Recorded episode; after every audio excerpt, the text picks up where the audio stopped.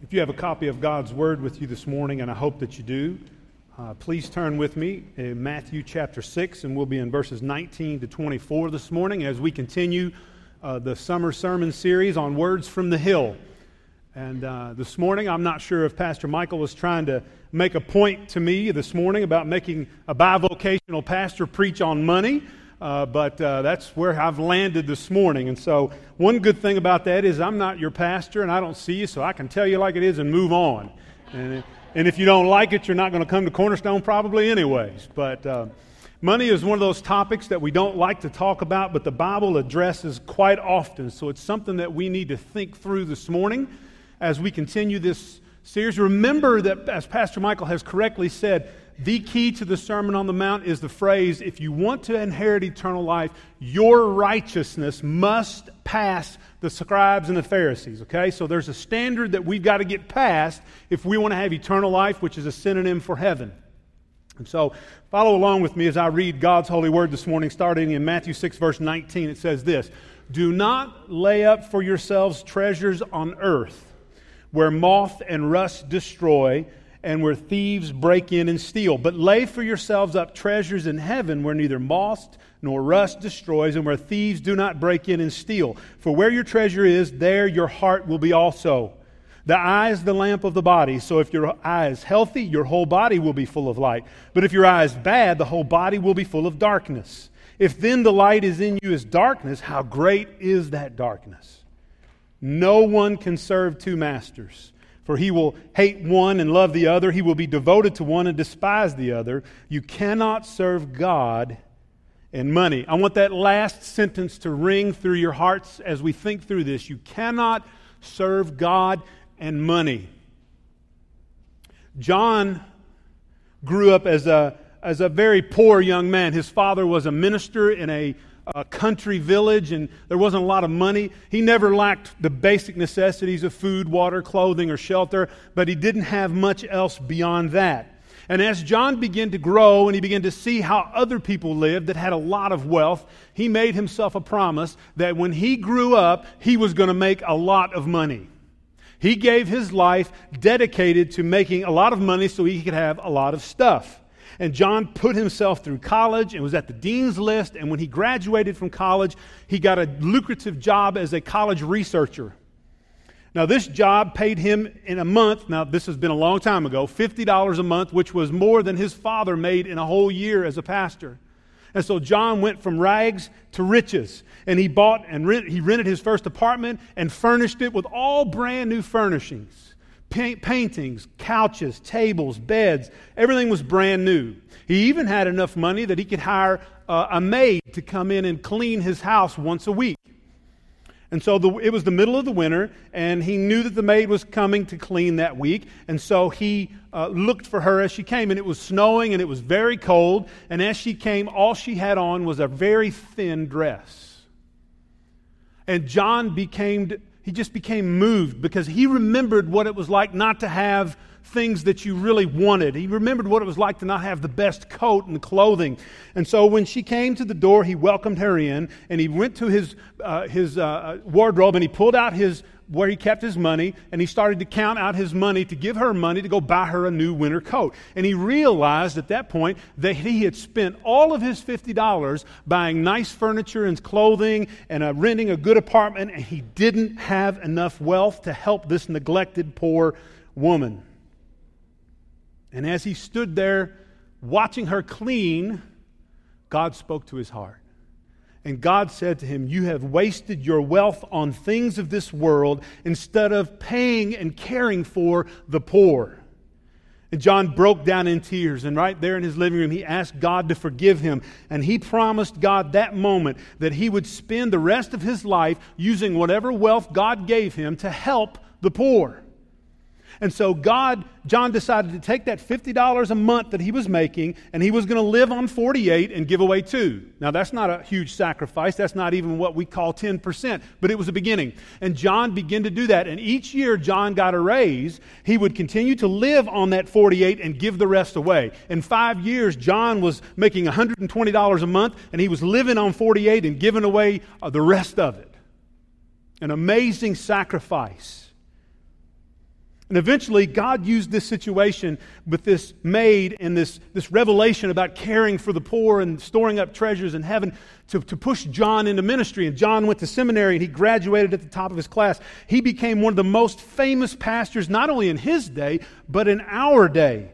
In fact, him and his brother founded the Methodist denomination. You see, John Wesley was this man, and when he died, you'll not find it surprising that when his will was read, he had a grand total of $48 to his name. You see, he understand, understood the principle that, that I think Jesus wants to teach us, teach that crowd then and Rich Fork this morning, is simply this that we need to work on storing up treasures for ourselves in heaven, not on earth. Because John Wesley could have been a very wealthy man on earth, but he chose poverty here so that he could be wealthy in eternity.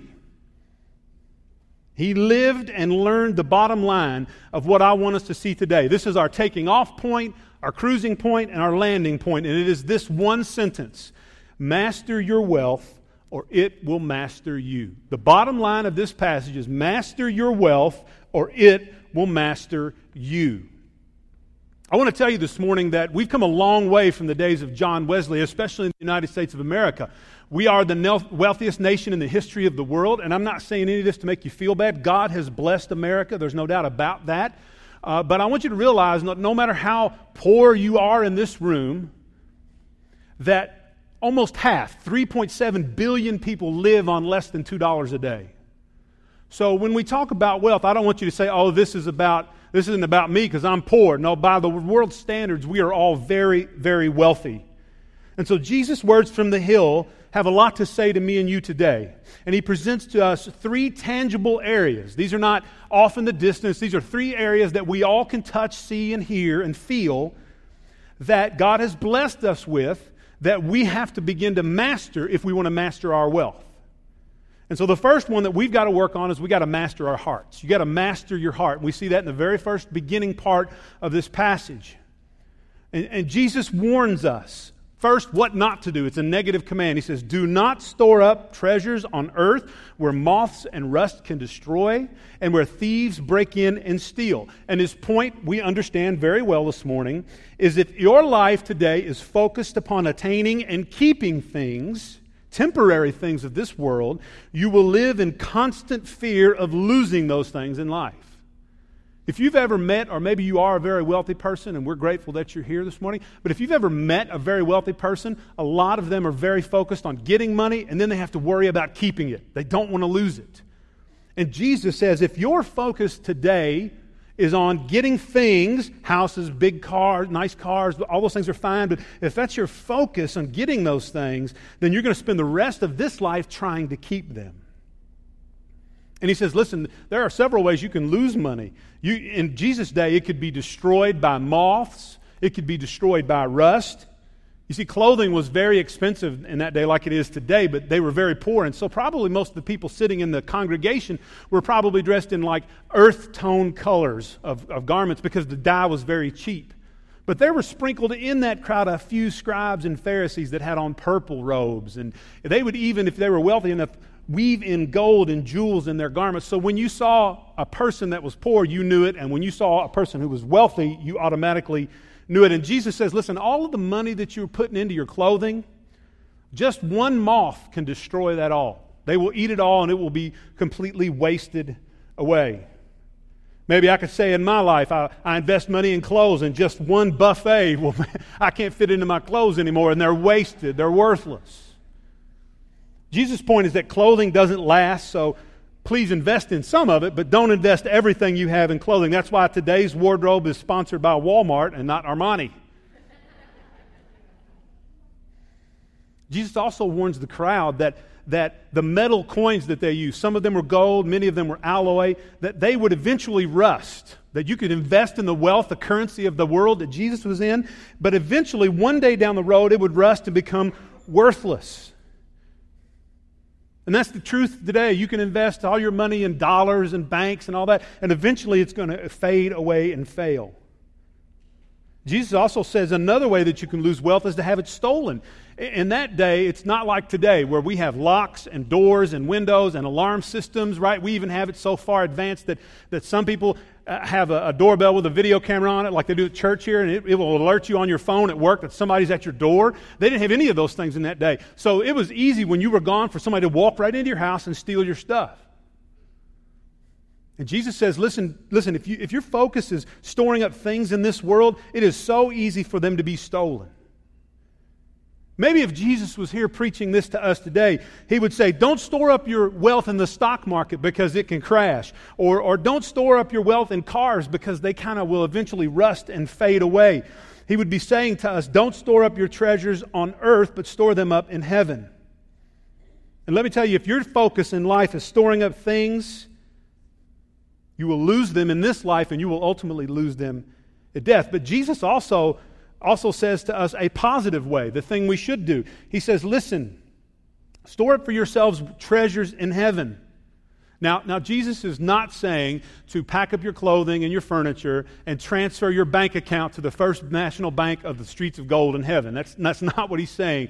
He's using a, an earthly treasure that we can clearly grasp and understand to point to a spiritual treasure. And so Jesus is saying to us that we should work in this world to deposit our good works for God in heaven. And this should be interpreted broadly in the scriptures. So, really, it's everything that you do with the right motivation and heart for God is a treasure that is stored up in heaven the, the praise band that sang for us. They stored up treasure in heaven. Maybe you'll teach Sunday school or serve in a system today. That's storing up treasures in heaven. Preaching the Word of God is storing up treasures in heaven. One of the great ways to store up treasures in heaven is to be a disciple or maker, be a discipler, or to evangelize, or to do missions, or to just serve God through the spiritual disciplines prayer, fasting, uh, meditation on the Word. All of those things, when done with the right heart, they are taken from this life and stored up in heaven. God deposits our service and sacrifice into a heavenly account that one day He will reward us with. And when you get to heaven, He's going to hand you a great reward for all the things that you've done in this life. In 21, Jesus codifies this whole point. And He says this where your treasure is, your heart will be also. I want to tell you something. You may say the Bible is old and it's antiquated, but it speaks right into my heart this morning that where your treasure is, that is where your heart is. Now, the heart is, is not the blood pumping muscle that Jesus is talking about here. It's the, it's the, the inner person, it's the, the thoughts, it's the emotion, it's the will, it's who we really are on the inside. So, what he's saying is this wherever you are on the inside, that is where your treasures are. So your treasure on earth, where it is, there's your heart. If your treasure's in heaven, that's where your heart is. And this is something that I think the, and again, I'm not trying to make you feel bad about this. I understand. Please don't take it that way. But I do want to make you feel. See, during the Great Depression, I found this statistic, it was amazing to me. During the Great Depression, the average gift to a church of money uh, was 3.5%. Now, think about they didn't have anything, but they gave 3.5% of their wealth to the local church. In 2017, the average gift of a Christian in a church is 2.5%. 2.5%. I don't make this to, say this again to make you feel bad. I say it to make you feel. Listen to me this morning. If you store up your wealth on earth, you will be bankrupt when you get to heaven. So you've got a choice this morning be rich on this earth or be rich in heaven. It depends on how you spend and do, do it with your wealth. Think about this. I, I, I, I thought of this on my own. This didn't come out of a commentary, so I really like this. The thing, two things that we consider most valuable on earth are gold and jewels, diamonds, rubies, right? Those things that we do everything we can to get in this world, God uses as decorations in heaven. He paves the street with gold, and He adorns the walls of the New Jerusalem with great jewels they mean very little to God, if nothing at all. But here on earth, oh, we want to get all the gold and the diamonds and the jewels and everything we can. But ultimately in heaven, they're used as decorations for God's people.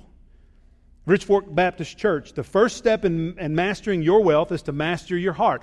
And there's only one simple way to master your heart it is to give your heart completely to the one who is teaching from the hill in this passage. And let him change your focus from now to eternity, from earthly to heavenly, from greedy to giving. Let Jesus master your heart. The second thing we see is that we've got to master our vision. We've got to master our vision. Jesus says the eye is the lamp of the body. And if the eye is good and healthy, it, it lets in light. But if it's he- unhealthy or evil, it lets in darkness. And even the little bit of light it lets in is complete darkness and sinfulness. I found this explanation in a commentary much better than what I could say.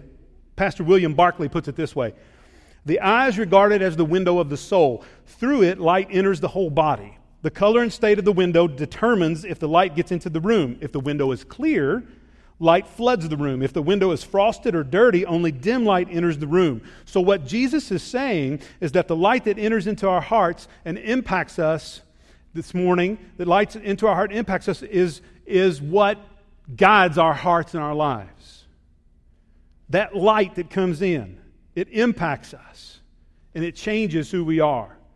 He's using, just as he used the heart as a spiritual uh, for the will and emotions, he's using the eye as the thing that feeds it. He's saying if your spiritual sight is good, it will let in plenty of light and you will store up treasures in heaven. But if it's bad, it will let in darkness and you will store up treasures on earth. Now, many of us can understand this this morning. We can understand what it means because many of us wear corrective lenses or contacts, right? I never really wore glasses till I was about 45 and I realized I couldn't see the, the signs on the road or I was having trouble reading from about three or four foot out. So I went to the doctor and he said, uh, How old are you? And I said, I'm 45. And he goes, You need bifocals. I said, Well, how do you know that? He said, Because you're 45 and you need bifocals. And so I begin to wear glasses. And I understand that if I have my glasses on right now, I can see faces. The room is bright. I can see who you are, how you're dressed, right? But if I take my glasses off, you kind of morph into one big mush of people. I can't see you. It's a little dimmer. I can't see you very well. That is exactly what Jesus is saying to us here. He is saying to us that, that when we, we have the right focus, when we see through God's corrective lenses, that we will store up treasures for ourselves in heaven. But when we see through the world's eyes, and the world tells us that we've got to have and give and keep, then we're going to store up treasures here on earth. If your eyesight is corrected by the flesh, your spiritual sight is going to be very dark. If it's corrected by the Son of God, it will be very light. And you will store up treasures in eternity. You know, I always heard the saying, and it is true, that you are what you eat, right? So I would probably be pizza and ice cream and Doritos. So you are what you eat. It is true. It impacts who you are. But I would also say you are what you see. Whatever you let into your eyes, into your heart, and your life determines what you'll do. If you don't believe me, it's true. Whatever you let into your eyes impacts your heart, and your heart impacts your, your decisions and your will. Right? If you uh, let evil things in, if you're addicted to pornography and uh, man, and you let that into your life, it impacts your heart and it changes the things you do. If you're addicted to things and, and you let all these things of the world come in, it changes your heart and it impacts the things that you do. If your eyes are focused on material things, you're going to be materialistic. If your eyes are focused on God, you will be godly. It's very simple. This is not very difficult to understand. This is not a deep theological truth. It is just simply a truth. And every year I, we are required to go to the doctor to get a checkup. And I haven't been this year, and I'm going to go, and I think my prescription has probably gotten worse. So I'm going to have an eye exam. You know those eye exams. If you're an ophthalmologist in here, please don't take offense to this, but I still don't get the one or two. One or two. I, I don't, I can never tell. They look the same to me. Maybe I'm blind. I don't know. But you're going to go and you're going to get an eye exam, and if your prescription has changed, you're going to get new glasses with corrective lenses that will help you see per, better. And so this morning, we need to have a spiritual eye checkup. You need to look at your life and see what you're doing and where you're storing up treasures and realize and come to the conclusion am I, am I developing a world like desire and vision, or am I letting Christ develop a Christ like desire and vision? So you must master your vision. But you also must, thirdly, master your service. Oh, Jesus really, really gets to the bottom line here he says this And I'll go to the last part of that verse. You cannot serve. You cannot serve God in money. As I've said, the eyes feed the heart, the heart directs our service and our actions. Therefore, what we see in our hearts, with our eyes in our hearts, we will love, and what you love, you serve. What you love, you serve. Let me, let me make that clear to you.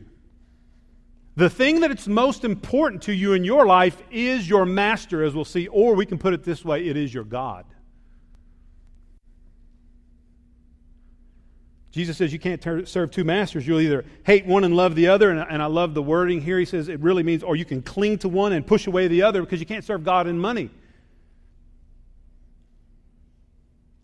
The language here makes it clear that Jesus is looking into the culture of that day that had slavery. Some of it was indentured slaves that sold themselves into slavery, some of them were forced slaves. And this doesn't mean that Jesus approves of slavery in any way. It simply means he's looking at the world, dealing with sin in the world. And he says, Listen, you all understand this very well. You cannot serve two masters. See, a master in that day had complete control. They determined where you lived, what you did, what you ate, when you slept. They had complete 100% control over your life. And Jesus is saying to us very clearly here in that day and today that you can't serve two masters. The two masters in this teaching are God and materialism. You see, the truth of the matter is this morning is that the Lord has made us. He is our maker. In the very beginning, He created Adam and Eve. As we saw, uh, sang in one of the songs, He knit us together in our mother's wombs. God is the one who's created us. If He created us, He owns us. Right? If you create something, if you were to make the newest tech gadget, you would own it. You could do what you wanted with it, and you would expect your creation to follow. God owns us. That may not be a comfortable thought for some of us, but God is our master. He say, he say, he, he's the one who made us, He sustains us, He saves us. Therefore, He is our rightful Lord.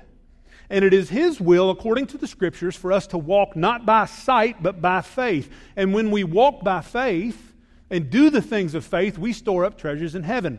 But the God of this world, the master of this world, the master of this world, which I would say obviously is Satan overall, but materialism in America his desire is for us to walk by sight and not by faith. And when we walk by sight, we see things and we want things and we give our lives to obtaining those. And listen to what Jesus says. He doesn't say you it will be very difficult for you to serve two masters, God and wealth. Or you could do it if you really put work in. He says you can't do it. It's an impossibility. Because one master has a design for you and the other one has another design. One is heavenly focused, one is earthly focused, one is right focused, one is wickedly focused. Listen, if I were to, let me put it this way. If I were to say to you this morning, and, and I think I know the answer to this, but in a crowd this side I may not be right, but mostly you, I would ask you, if I ask you, can you serve Christ and Mohammed at the same time? Most of you would say, absolutely not. Regardless of what the world says, they are not both same path, different paths that lead to the same God. They are definitely different. Christ says that I am the way, the truth, and the life. Not that me and Muhammad are the way and the truth and the life, or me or Buddha, or me or materialism. He is the only way to God. So we would do- dogmatically say a Christian can never serve another Savior and Jesus at the same time because they were going in opposite directions. But as I look at the church and as I look into my life today, I wonder if we say that with our lips, but with our lives, we try to serve God and wealth. You know, we come to church on Sunday, we give, we sing, we pray. We may avoid sin during the week, and those things are good. But the majority of our life is about getting stuff and buying and getting a big house and having more money. Listen, you cannot serve God and money because the Bible says, Jesus says, you will hate one and love the other. Well, that's strong language, isn't it? That if you love money, you hate God. Or that if you cling to money, you push away God. See, mastering your wealth is, is really not complicated, but it is very difficult. Because it must be an intentional daily thing that we do. We must intentionally focus our vision on eternal heavenly things. And this would be caring for the poor and the orphans and the widows and, and serving and giving to your church and, and being a Christ representative and becoming more like Jesus through the Spirit each day. All of those things. We must either do that, and if we do that, we will be filled with Christ and He will motivate us to store up more treasures in heaven, or we serve wealth, we serve materialism, we serve this world, and we're about serving and caring for ourselves. Each day we must intentionally decide who we're going to serve. And I'd love to tell you this morning that, that as a pastor for 15 years, that every day I serve, I serve Christ, but that would be a lie. There are days when I serve myself and I serve this world. But my heart's desire overall is to be mastered by heaven. So let me ask you a question. In your bulletin, you've got three questions, and you, I want you to take those home and answer those as we this this afternoon or this week. But let me ask you about these questions: How does Christ impact your life, your neighborhood? How does it impact your character? And here's one of the things that's the truth: Follow the trail of money. Follow where you spend most of your time, and you'll be able to answer those three questions. You'll be able to understand who you're serving. How does, how does a proper view of wealth impact me to make me more like Jesus? That's exactly what it does. It makes you like Christ. Jesus said himself, I don't even have a place to lay my head. Jesus wasn't about the things of this world, he's about the things of his Father's world. Jesus used his gifts and wealth to help the community. Think about how much this church could impact the community even more than you already are if we were faithful to give and to love and to serve. Your character would line up with Jesus. And those of you know who, who know me well know that I'm, I'm just brutally honest. If you were to talk to the people at Cornerstone, they would just tell you, you know, Pastor Mike's just kind of honest. Sometimes it's good, sometimes it's bad, but I'm always honest. Last few weeks, as I was preparing for this sermon, reading through the Sermon on the Mount, listening to it as I drove down the road, meditating upon it, I realized this that the standard that Jesus sets is high. It's, it's really high. I mean, it's so high that I, I just can't, I can't even do it. Look, I struggle each day to be meek. I struggle each day to be humble, to pray, to fast and give with the right attitudes. I, I, struggle each day to master my wealth and store up treasures instead of grabbing as much as I can here. I struggle with it. So, so what are we supposed to do this morning? What are we supposed to do with this almost impossible standard that Jesus lays out for us? What are you supposed to do with this? Well, let me tell you what I think you should do with this is this. We should stop striving in our own strength and start resting in the strength of Jesus. Why do I say that? Because Jesus completed the Sermon on the Mount for you. You see, Christianity is not a help self religion. It's not therapeutic deism where we believe we have to do things to please God we believe and know that Jesus has already done everything to please God for us, including the Sermon on the Mount. He was meek, he is humble. He gave, he prayed, he fasted, he mastered the little wealth he had on earth so that through him we could follow in his footsteps. Think about this Jesus laid aside the treasure of his glory, an uh, indescribable glory that we can't even grasp. He laid it aside in heaven, took on our flesh so that he could come and be humble and serve us and eventually die on the cross to forgive our sins, be raised from the dead, rise to heaven to give us the hope of eternal life. Jesus Christ fulfilled the Sermon on the Mount.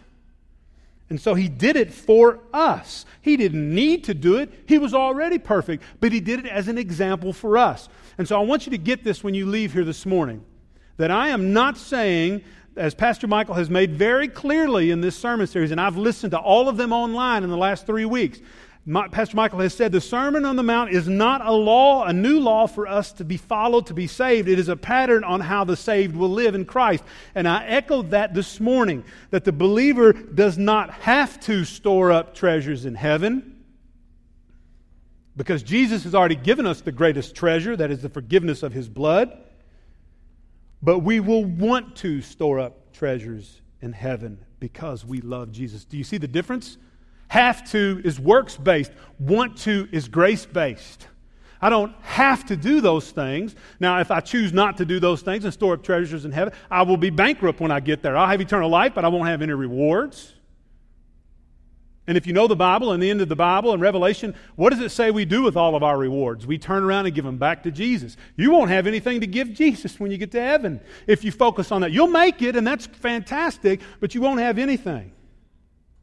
But if we allow Christ to live in us and work through us, we will want to. We will be grace based. We will have a desire out of love, not compulsion, to store up treasures for ourselves in heaven.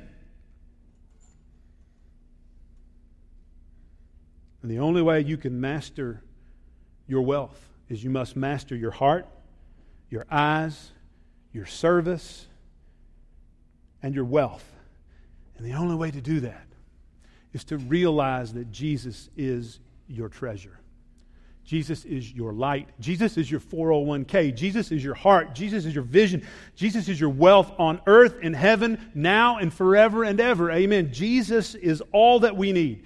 He is everything that we need. And when we realize the great sacrifice and the great love that He gave us, we will have a desire to say, let us show the world, let us show Thomasville and Lexington and North Carolina, and let us show the United States and Guinea Bissau and Africa. Let us show all the places that you go the love of Jesus. Let us store up treasures in heaven because when I get to heaven, yes, I want to be rewarded. I'm, i want to be rewarded. I, I can't imagine God giving me a great reward, but then turning right around and saying, It was all for you.